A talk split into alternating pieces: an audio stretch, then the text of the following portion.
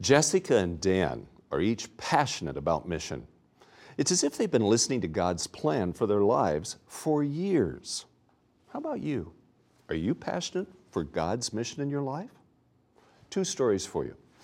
Alejandro lives high in the Andean mountains in Ecuador.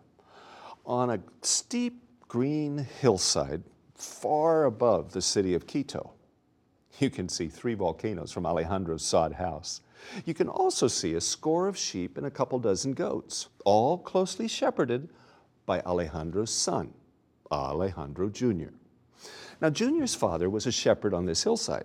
So was his grandpa and all the other grandparents before that. But Alejandro Junior has a dream.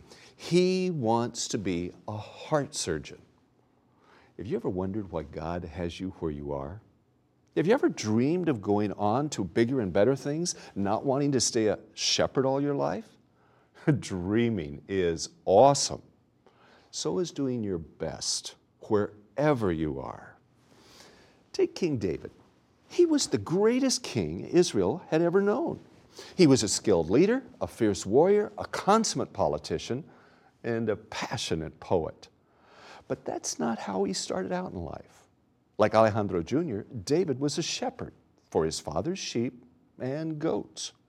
Watching sheep is not the most exciting of jobs, but it provided David a lot of time for daydreaming, for wishing he was a soldier like his brothers, for writing songs, and for practicing with his slingshot. David was a good shepherd. Many tales have been told of his skills in protecting from wolves, from bears and lions.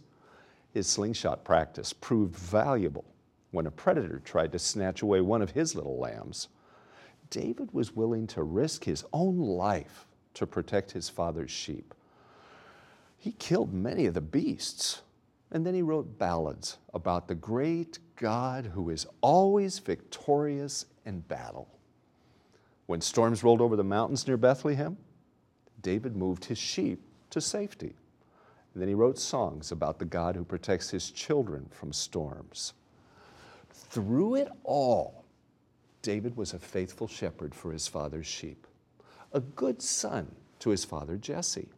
God blessed him, and his dreaming and obedience helped to make him an awesome king, the greatest king ever of Israel, a man known for chasing after God's heart.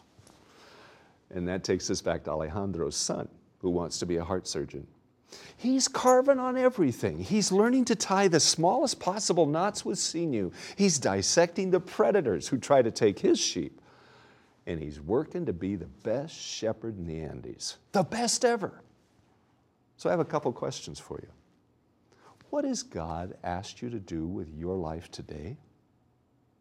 And how is He using today to train you for tomorrow?